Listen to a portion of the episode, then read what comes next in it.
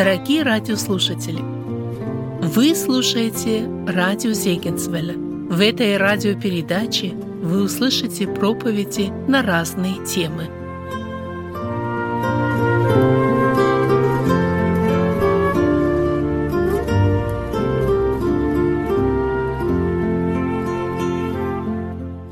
Братья и сестры, мы продолжим с вами сегодня смотреть на истины, которые записаны в 4 главе Евангелия от Иоанна. В прошлый раз мы э, наблюдали с вами за интересной картиной, которую э, ужаснула в какой-то мере учеников, когда они пришли, они увидели, что Христос разговаривает с кем? Да еще и с женщиной, да еще и в такое время суток, э, и еще и просит с ней, с ней вот воды, э, с ней какой-то диалог ведет, да еще и с самарянкой. О чем же был их разговор? Мы с вами остановились на 15 стихе. Я предлагаю продолжить э, наши рассуждения с 16 стиха. 4 глава Евангелия от Иоанна с 16 стиха. Иисус говорит ей, «Пойди, позови мужа твоего и приди сюда». Женщина сказала в ответ, «У меня нет мужа». Иисус говорит ей, «Правду ты сказала, что у тебя нет мужа, и а у тебя было пять мужей, и тот, которого ныне имеешь, не муж тебе. Это справедливо ты сказала». Женщина говорит ему, «Господи, вижу, что ты пророк. Отцы наши поклонялись на этой горе. А вы говорите, что место, где должно поклоняться, находится в Иерусалиме». Иисус говорит ей, «Поверь мне, что наступает время, когда и не на горе сей, и не в Иерусалиме будете поклоняться Отцу. Вы не знаете, чему кланяетесь, а мы знаем, чему кланяемся, ибо спасение от иудеев. Но настанет время, и настало уже, когда истинные поклонники будут поклоняться Отцу в духе и истине, ибо таких поклонников Отец ищет себе. Бог есть Дух, и поклоняющиеся Ему должны поклоняться в духе и истине. Женщина говорит ему, знаю, что придет Мессия, то есть Христос. Вот когда Он придет, то возвестит нам все. И Иисус говорит ей, это я, который говорю с тобою. Самарянка вышла в самое неудобное время, в самый зной, тогда, когда солнце было в зените, и тогда, когда все предпочитали проводить время где-нибудь э, за прохладной работой дома, э, тогда, когда тем более люди не выходили для того, чтобы взять себе воду. Воду брали в основном женщины, и поэтому колодец считался чем-то наподобие женского клуба. Вот так как раз в этом женском клубе самарянка не хотела принимать никакого участия, потому что она знала, что ее репутация подмочена, жизнь ее разбита, и теперь каждый, кто будет на нее смотреть, будет думать неизвестно что, а уж что еще и скажут. Знаете, когда эм, женщины разговаривают, да? Вот. Иногда бывает такое, что, ну, что-то услышишь такое не совсем не совсем приятное в свой адрес. И вот она этого боялась, конечно, и поэтому предпочитала выходить туда в одиночку. Она не хотела, чтобы ее кто-нибудь обсуждал. И, конечно же, для нее та встреча, которая ее там поджидала, была очень неожиданная. И Иисус просит ее пить, это было в предыдущих стихах. И потом, а, помните, что она просит его пить. Дай мне этой живой воды, если она у тебя действительно есть. Ты что, выше или лучше нашего отца Иакова, который продолбил этот колодец? Неужели ты мне можешь дать что-то большее, чем вода, которая уже здесь есть? И вот после того, как они обменялись этими, так сказать, любезностями, она его не поняла, а, не поняла, какую воду по-настоящему он имеет в виду, Христос продолжает вот эту дорожку к ее сердцу. И вы знаете, Христос всегда знает, что сказать любому человеку. Для каждого у него есть свое слово мы порою не настолько чувствительны и чутки к нуждам людей, потому что мы тоже люди. Вы знаете, даже мы, служители, я вам открою такую секрет или такую тайну, э, часто смотрят на служителей как на людей, которые должны иметь особую духовную чуткость. Но мы не являемся сердцеведцами. Действительно, Господь иногда дает какое-то понимание или познание того, что нужно человеку, и ты об этом говоришь, но это бывает не всегда. Вспомните, как однажды была та женщина, которая пришла э, возле скинии для того, чтобы помолиться, вот возле того э, э, храма, который был в Силоме построен, там тогда еще скиния была, и был священник, как звали того священника, кто помнит? Священник Или. Он увидел, что она пришла помолиться, и он подумал, что она что? что она пьяна. Конечно, он был неправ, но он был служителем Господним, у него должно было быть какое-то духовное ведение. Она не обиделась и объяснила ему, что у нее есть скорбь, у нее есть переживания, она пришла сюда для того, чтобы помолиться.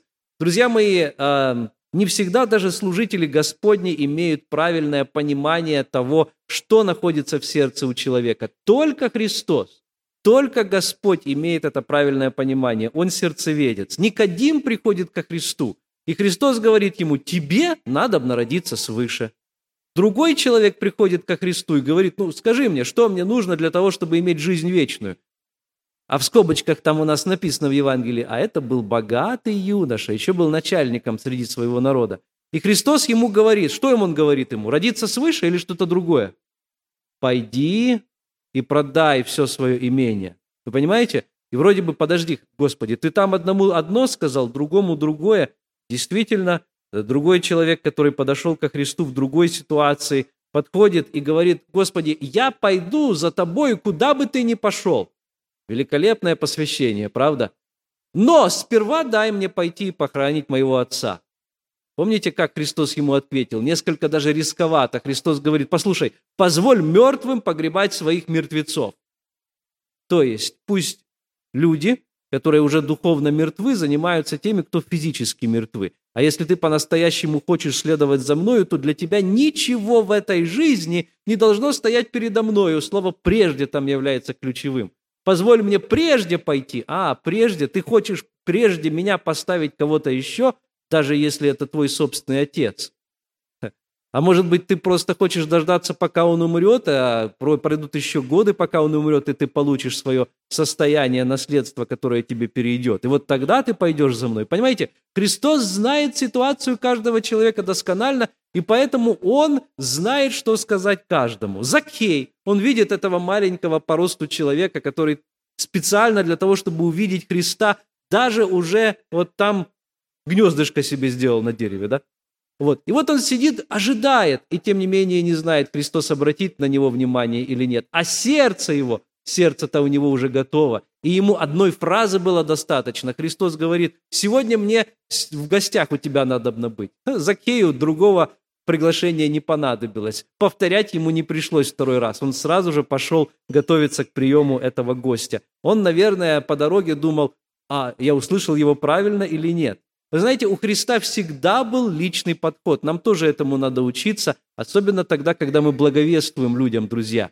Друзья, никогда не будем сразу на человека наезжать, никогда не нужно сразу человеку говорить, что он должен сделать, как у него должна устроена жизнь быть. Давайте выслушаем его, потому что тогда, когда мы выслушиваем человека, он обязательно нам где-то хотя бы намеком скажет, в чем по-настоящему у него проблема. Или мы можем задавать ему наводящие вопросы. И вот здесь Христос знал, какой вопрос ему необходимо задать. Он, можно сказать, попадает прямо в яблочко, попадает в самую болевую точку. Он говорит женщине о том, что по-настоящему важно в ее жизни. Вот этот отрывок, его основная мысль – это как правильно поклоняться Богу. Потому что об этом беседует самарянка, это ее интересует, и Христос об этом ей скажет. Но сперва он должен показать ей на ее проблему – и поэтому то, что нам кажется вроде бы неуместным, то, что Христос как бы на совсем другую тему будет с ней беседовать, при чем здесь ее брак? Это же никакой не религиозный вопрос, да? Тут такие высокие вопросы, высокие материи обсуждаются, где поклоняться, в каком месте. А он вдруг спрашивает у нее о ее браке. А потому что он знает, что очень часто люди, которые любят беседовать на религиозные темы, таким образом желают уйти от вопросов главных, от вопросов, которые касаются их лично. Они считают, что вот эти вопросы, вопросы веры и религии, они вот здесь вот вверху, а моя жизнь, так сказать, она здесь внизу. Она никого не интересует, уж точно Бога не интересует. Я имею право на личную жизнь, и я могу строить ее так, как я захочу. Христос говорит, нет. Вера должна пронизывать все стороны твоей жизни. Ты должен полностью строить свою жизнь в соответствии с принципами веры Христовой. Истинное поклонение в этом и заключается.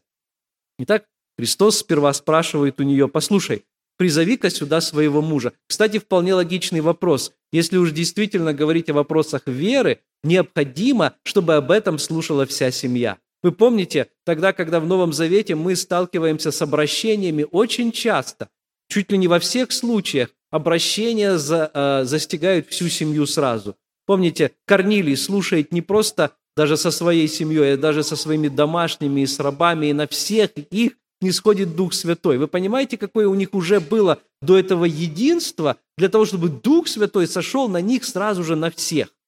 Они были подготовлены к этому. Значит, Корнилий, он не считал, что его вера – это такая его частная жизнь. Это его личная собственность, которой он, ну, так чуть-чуть, может быть, иногда и поделится, вот, э, вежливенько, тихонько, чтобы никто ничего не заподозрил. Нет, он сиял этой верой, и благодаря этому он уже привлек других людей к ней. Вы помните, нам дается это чудесное обетование в Деяниях апостолов о том, что тот, кто уверует, то если он уверует в Иисуса Христа по-настоящему, то спасешься ты и весь что? Дом твой, то есть вся твоя семья. Один человек, я думаю, что довольно удачно пошутил, он говорит, и весь твой девятиэтажный дом спасется. Помните, мы раньше жили, особенно те, кто жили в городах, там в Украине, в России, в Молдове, у нас были вот такие многоэтажные дома, и Господь и так свою благодать может распространять тоже. Я надеюсь, что наши семьи тоже вот таким образом спасутся. Так вот, вы помните, в Ветхом Завете были некоторые места, которые говорили, если вдруг жена даст какой-то обед Господу, то потом муж может прийти и, узнав об этом обете, он может что сделать? Он может его отменить, он может его перечеркнуть. То есть, иными словами, Ветхий Завет принимал, как и Новый Завет, вот это единство семьи. Тогда, когда слово мужа и слово жены должно быть обоюдным, тогда, когда у них должно быть единство, так и здесь Христос вполне логично говорит, призови-ка своего мужа. Если ты по-настоящему хочешь изменить свою религиозную жизнь, то без личной жизни никуда здесь не пойдешь. Я не знаю, друзья, Наверное, у вас был такой опыт тоже, когда вы сгорали на солнце. Это довольно неприятно, правда? Особенно потом, когда кожа шелушится, и оказывается, мы очень не любим тогда, когда к нашей коже кто-то прикасается, правда? Особенно, когда сгорел, а, мы становимся такими чувствительными, такими нежными, не дай бог кто-то прикоснется. Такая кожа, когда, которая вроде бы, ну вот, э, ничего страшного с нами не происходит в любой другой ситуации, но если вдруг эта кожа воспалилась после того, как на нее воздействовало солнце, о, попробуйте только меня тронуть, правда? Мы не хотим, чтобы кто-то трогал нас за кожу. И вот здесь Христос как раз трогает ее за это самое больное место словами. Он говорит ей о том месте, которое было наиболее болезненным в ее жизни, в ее сердце. Он говорит ей, а как насчет твоего брака? И она пытается уйти от ответа. Заметьте, ее ответ подобен на то, как если бы вы э, спросили у кого-то об Иисусе Христе, а он продолжил разговор, говоря о том, ну что-то дождик на улице, погода как-то вот не меняется и так далее, да? Да нет у меня мужа, говорит она, думая, ну слушай, ну какое твое дело, почему ты меня об этом спрашиваешь? Христос – великолепный дипломат к тому же еще. Вы знаете, для того, чтобы в чем-то обличить человека, так говорят все психологи, нужно сперва ему сказать один комплимент, потом обличить, а потом другой. Да? Это такой метод бутерброда. То есть внутри бутерброда, сверху хлеб и снизу хлеб, а начинка внутри, вот его обличение тоже внутри. Это верно ты сказала, говорит Христос. У тебя было пять мужей, тот, кто ныне тебе не муж. Это начинка. И в конце опять хлебушек. Это ты справедливо сказала. Вот как, оказывается, он с ней поступил. Вы знаете, а, на самом деле эта женщина, на которую мы, может быть, смотрим с осуждением, она представляет весь род человеческий, потому что если а, у кого-то счастливый брак, даже если человек живет в мире и без Христа, у него будет в чем-то другом обязательно проблема. А на нее без жалости вообще смотреть невозможно. Я не знаю, приходилось ли вам когда-то беседовать с людьми, а, которые имели вот э, такие раны в личной жизни. Они свидетельствуют, и они вам об этом тоже могут сказать, что развод просто так не проходит. И э, после каждого развода остаются такие глубокие раны и впадины в жизни, от которых человек не исцеляется практически. Хотя люди говорят, что время лечит, э, что новый брак какое-то счастье приносит на самом деле. И вот представьте себе, с этим багажом, с пятью целыми такими случаями она э, ходила на, по всей своей жизни. Она была глубоко несчастным человеком, и поэтому к ней мы должны проявлять жалость. И вот здесь мы останавливаемся и говорим, Господи, а что ты нам хочешь сказать через это. И вы знаете, когда мы смотрим на эту женщину, вот она пришла, чтобы на нее никто не обращал внимания. Это было в том обществе. В этом обществе мы уже живем совсем в другой ситуации. Половина браков распадается. К сожалению, даже среди христиан этот процент растет. И этот отрывок напоминает нам о важности супружеской верности. Заметьте, Здесь говорится о том, каково правильное поклонение Богу. И часто мы размышляем о высоких вот этих материях, забывая о том, что а Господь-то должен присутствовать в каждой области нашей жизни. Невозможно быть верным Богу и не быть верным своему супругу. Эти вещи взаимосвязаны, они никак не идут в разрез друг с другом. Итак, друзья, сегодня мы тоже должны для того, чтобы быть верным Богу, быть верным и в нашей жизни, тем обетам, которые мы давали друг другу. Итак, приведи своего мужа. Друзья дорогие, сегодня Господь, тогда, когда мы приходим к Нему, может нам тоже указать на что-то, на какую-то болезненную точку в нашей жизни. А ну-ка покажи-ка свою машину, и чем ты там занимаешься, и что ты там слушаешь, и с какой скоростью ты там ездишь. Покажи свою комнату. Я хочу увидеть тот уголок, который ты никому не показывал. Какие у тебя там плакаты? Что у тебя лежит в твоих ящичках? Какова история просмотров твоего компьютера? Давай посмотрим твою чековую книжку или твой банковский счет, на что тратятся твои деньги. А может быть, нужно было бы проверить твои ежедневные разговоры, и разговоры в семье, и разговоры с твоими друзьями. А как насчет тех текстовых месседжей? А как насчет страничек социальной сети, которые ты поддерживаешь, дорогой друг? А ну-ка выверни-ка содержание своих карманов. Дорогие мои, Господь не говорит о том, что Он является великим цензором. Нет. Он говорит, живи как хочешь, но если ты хочешь, чтобы я тебя благословил, чтобы твоя, твое спасение также было оправданным и обеспеченным мною, чтобы моя кровь и моя жертва на тебя распространялась, то будь добр, живи по моим стандартам, которые я установил. В конце концов, я имею на тебя право. Я твой Творец. И вот здесь Христос к этому и идет конце концов он скажет, это я, который говорит с тобою. То есть я имею право говорить все то, что относится к твоей жизни, в том числе и к твоему браку. Итак, начинается все с верности, верности в семье, верности Богу. 19 стих. Давайте прочтем еще вот эти стихи, чтобы освежить в своей памяти их беседу. Женщина говорит ему, Господи. Кстати, здесь она вовсе не признает его Господом, это просто такое вежливое обращение «господин». Э, мы можем так перевести. «Господин мой, я вижу, что ты пророк». То есть она уже видит, что он знает о ней почему-то больше, чем нужно, скажем так.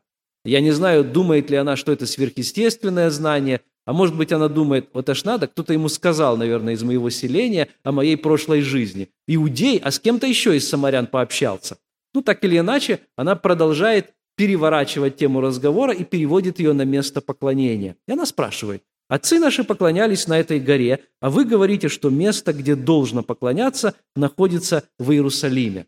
Она пытается перевести разговор на религиозные рельсы. Друзья, как часто у меня было столько случаев, может быть, и в вашей жизни вы это тоже замечали, когда человеку указываешь на главную причину его проблем, на то, что у него не налажены взаимоотношения с Богом, на то, что у него есть некий грех, некий вопрос, который нужно разрешить, какое-то обличение человеку говоришь, как часто его разговор, его желание заходит совсем в другую сторону. Он будет рассказывать о том, какая церковь правильная, какая должна быть длина юбок, какие должны быть люди в церкви, какой внешний вид должен быть, как пастора должны там, допустим, себя вести, каким образом нужно понимать то или иное место священного писания и так далее.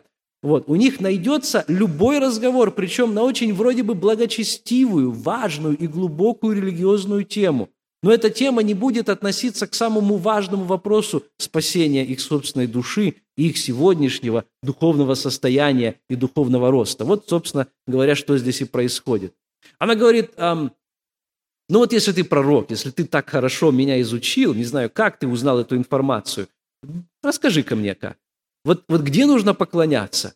Я напомню, что исторически э, самаряне – это э, смесь евреев с язычниками, с ассирийцами и с другими народами, которые были переселены сюда еще за 700 с лишним лет до Рождества Христова. Вот они смешались, и поэтому они не сообщаются с иудеями, они живут в этой местности, и вместо поклонения в Иерусалимском храме они на сей горе, то есть она показывает, потому что гора Горизим была недалеко, она показывает, наверное, рукой говорит, вот на этой горе мы там привыкли поклоняться, вот мы на ней совершали жертвоприношения. И действительно, кстати, до сегодняшнего дня там остается около 600 потомков самарян, которые в буквальном смысле режут козлов и там приносят эти жертвы. Вы можете даже где-то на интернете набрать и посмотреть. Это такие остатки вот этих людей.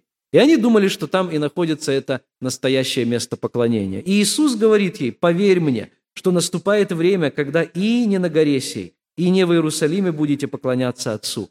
Наступает время. Вы чувствуете приближение мессианской эры, говорит здесь Иисус Христос. Он говорит, да, действительно, правильное место поклонения в Иерусалиме. И да, действительно, спасение от иудеев, вот 22 стих. Вы не знаете, чему кланяетесь, а мы знаем, чему кланяемся, ибо спасение от иудеев. Почему спасение от иудеев? Не потому, что они лучше, чем самаряне, и не потому, что они хуже, чем самаряне, а просто потому, что так распорядился Бог.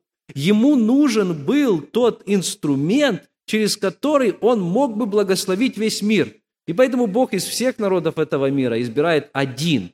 И Он говорит, это будет мой народ. Потому что через него я хочу, чтобы свет воссиял для всего мира. Я хочу, чтобы из этого народа произвел, э, произошел Мессия, то есть мой сын, на котором будет мое помазание, на котором будет мое благоволение, и который благословит все народы, которые находятся на этой земле. Но для этого нужен инструмент. Для этого нужен особый народ, и этим особым народом будут иудеи. Поэтому Господь здесь говорит «спасение от иудеев». Так распорядился Бог. И вы знаете, есть те люди, которые смотрят на это и говорят, ну это несправедливо, почему еврейскому народу все достается, так сказать. Но, дорогие мои, если мы посмотрим внимательно на вот, э, историю еврейского народа, мы найдем, что далеко не во всем она была сладка. Помните, избранность не всегда заключается в том, что ты имеешь большое счастье и радость в своей жизни. Избранность – это и великие страдания. И нет, наверное, такого народа, который страдал меньше, а, больше, чем еврейский народ. 23 стих. «Но настанет время, и настало уже, когда истинные поклонники будут поклоняться Отцу в духе и истине, ибо таких поклонников Отец ищет себе. Бог есть Дух, и поклоняющиеся Ему должны поклоняться в Духе и истине. Итак, друзья, тогда, когда вы встречаетесь с человеком, который вам пытается запудрить мозги, когда вы встречаетесь с тем, который пытается вам бросить пыль в глаза, рассказав о том, «О, слушайте, о, вы религиозный человек, давайте поговорим о патриархатах, о митрополитах, давайте поговорим о той или иной интерпретации Библии, о различных переводах, новых или старых очень часто это симптом некой застарелой духовной болезни. Очень часто есть вопрос, на который этот человек не хочет, чтобы вы с ним разговаривали, поэтому он идет в наступление. Вы же знаете, что самая лучшая защита – это нападение. И вот здесь вот как раз эта женщина почувствовала угрозу, ой, если он это обо мне знает, а вдруг что-нибудь еще он обо мне знает. Она решила, так сказать, пойти в наступление. А что он мне скажет по этому вопросу. Вот этот вопрос, о нем спорят уже сотни лет. Вот интересно, что он о нем скажет. Друзья, сегодня тоже есть множество спорных вопросов.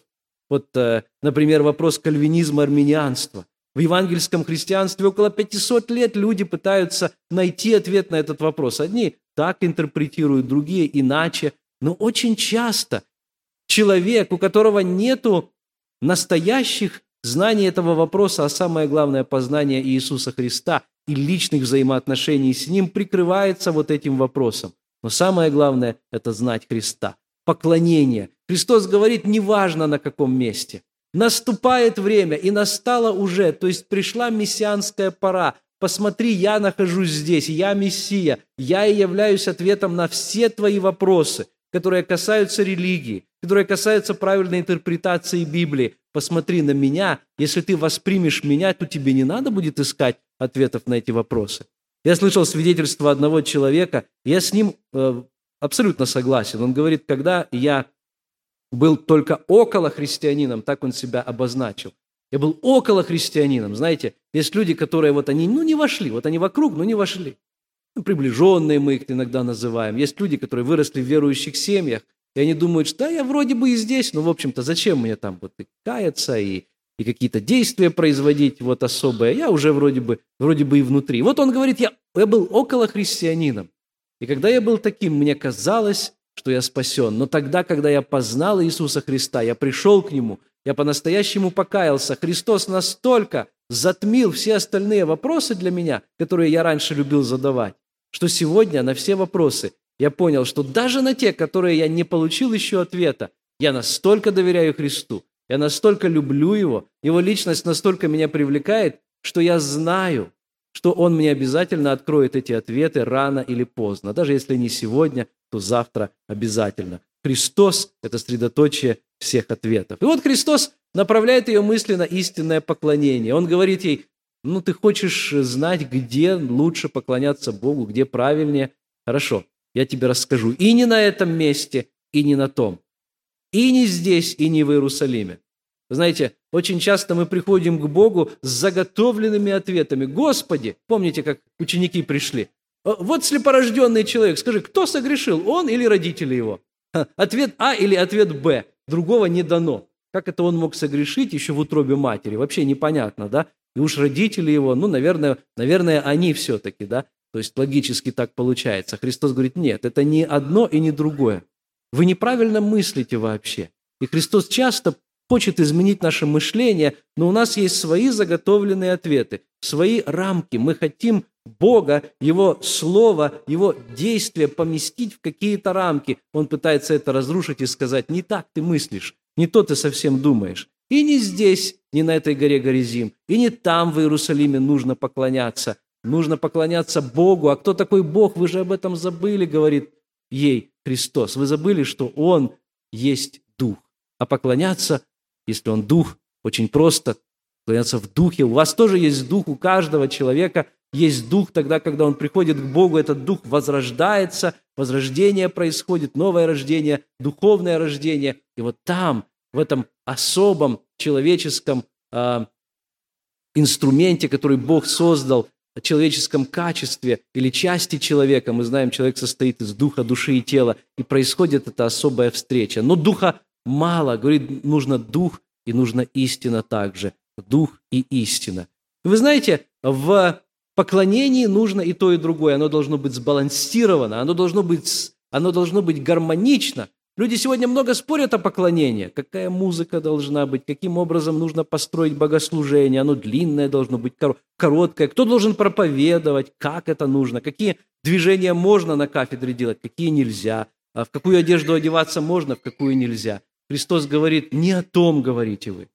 Запомните, дух и истина, вот баланс между ними должен быть. Вы знаете, есть те, которые ну, слишком много духа проявляют. То есть у них нет истины.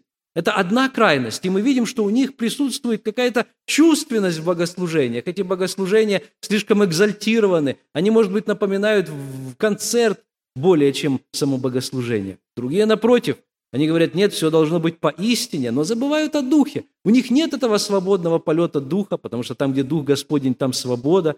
И все у них вроде бы правильно, доктринально, но получается, знаете как? Вот представьте себе, вы приходите в магазин, и вы выходите с покупкой, и вдруг смотрите на ваш ресит, на вашу квитанцию, и вдруг понимаете, что вам забыли отдать сдачу.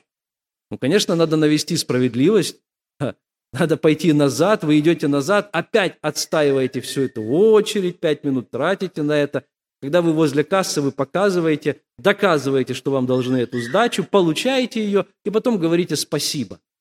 Говорите спасибо, да? И вот представьте себе, с какой интонацией вы говорите это спасибо. Как вы говорите? Повышенной, да? Спасибо, наконец-то.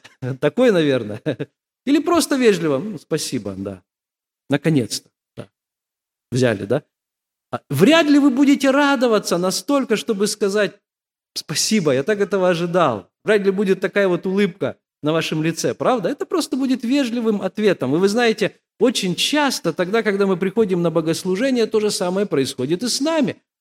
Все, что мы делаем нашему Господу, это показываем наш вежливый ответ. Он истинный, он правильный. Все слова, которые мы читаем и поем, вроде бы верны, но нет вот этого духа. Есть истина, но нет духа. С другой стороны, как я уже сказал, бывает и другая крайность. Есть дух, но нет истины. Господь говорит, Господь Иисус говорит нам о том, что Он ищет себе истинных поклонников, у которых было бы и то, и другое, и дух, и истина, и как важно достичь этого баланса.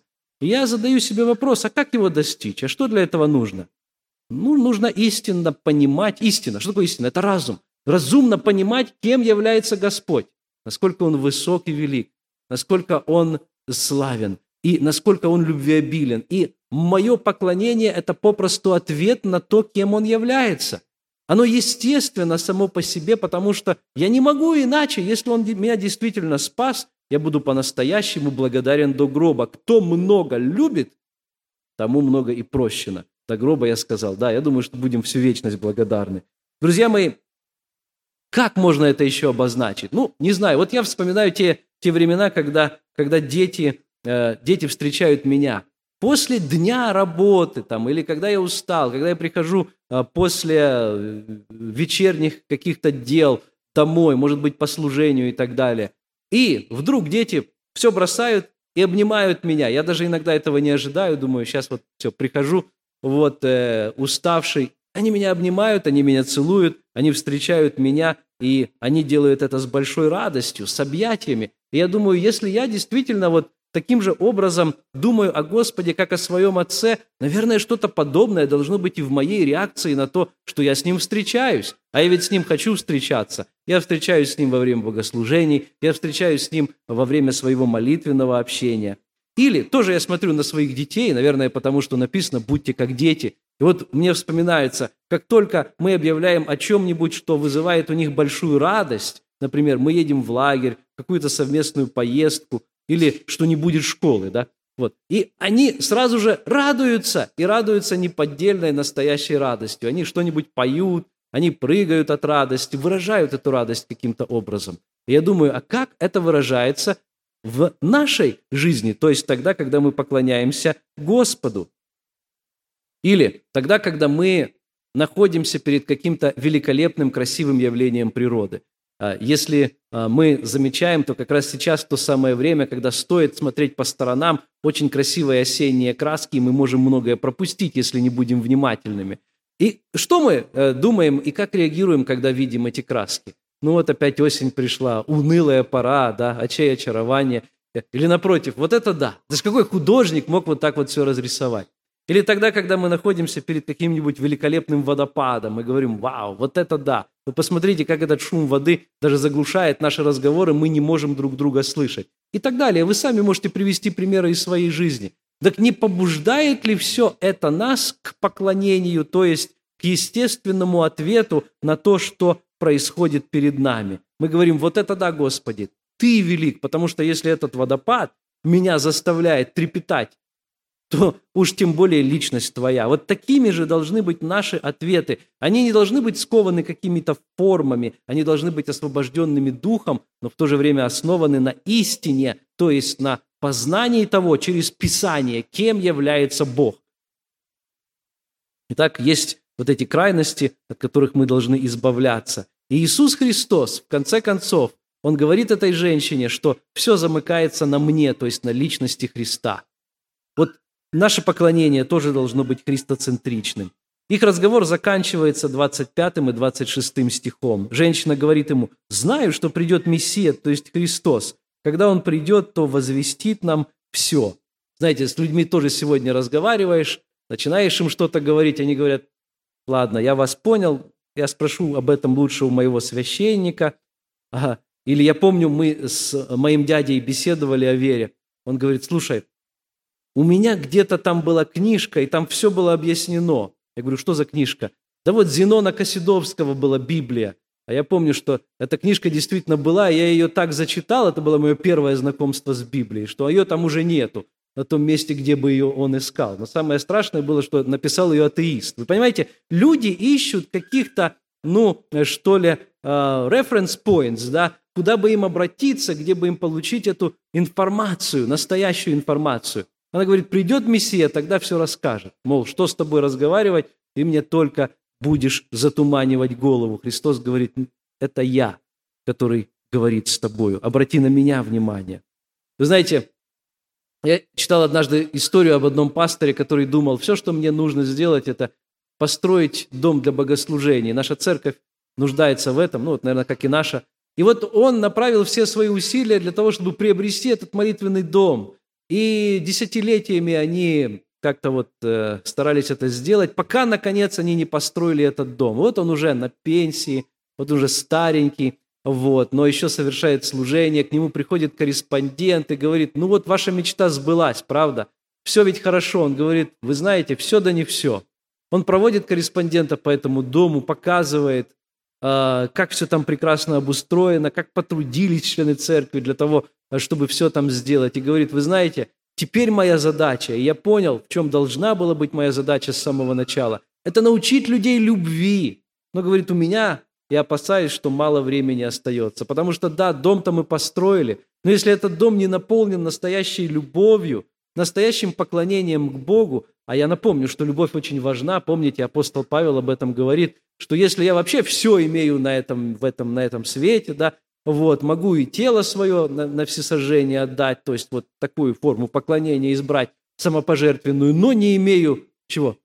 Любви, да, то я ничто, я кимвал звучащий, я медь звенящая. Он говорит, остаются теперь вот эти три – вера, надежда и любовь. Друзья мои, давайте проверим сегодня наше поклонение, потому что то, о чем здесь говорит Христос, это как раз и есть, если есть любовь к Господу, то будет и дух, и истина. У нас будет этот баланс. Нам не надо будет его как-то искусственно устанавливать. Потому что если я люблю Бога, у меня все естественно. Меня не надо уговаривать тогда, ну, брат, дорогой, сестра, ну, помолись ты в собрании, ну, ну хоть одно словечко так Господу скажи. Смотри, как Он тебя любит. Вот. Это знаете, как ребенка мы уговариваем. Ну, давай ложечку за маму, ну, давай ложечку за папу. И где-то оно на своем месте. Но должно прийти то время, когда мы должны вырасти – и когда мы должны сказать, Господи, я хочу Тебя славить, ибо Ты достоин этого. Пусть имя Господня прославится в нашей жизни, потому что Христос – ответ на вопросы нашей жизни, на вопросы поклонения, на вопросы личной жизни. Он говорит, это я, который говорит с тобою. И сегодня Христос говорит и с нами тоже. Он говорит, я твой Мессия, я твой Спаситель, я имею право на твою жизнь. И я имею право даже нажать на некоторые болевые точки твоей жизни. Если ты мне дашь это право, то знай, что тогда ты будешь иметь эту настоящую радость поклонения мне. Аминь. Помолимся, друзья.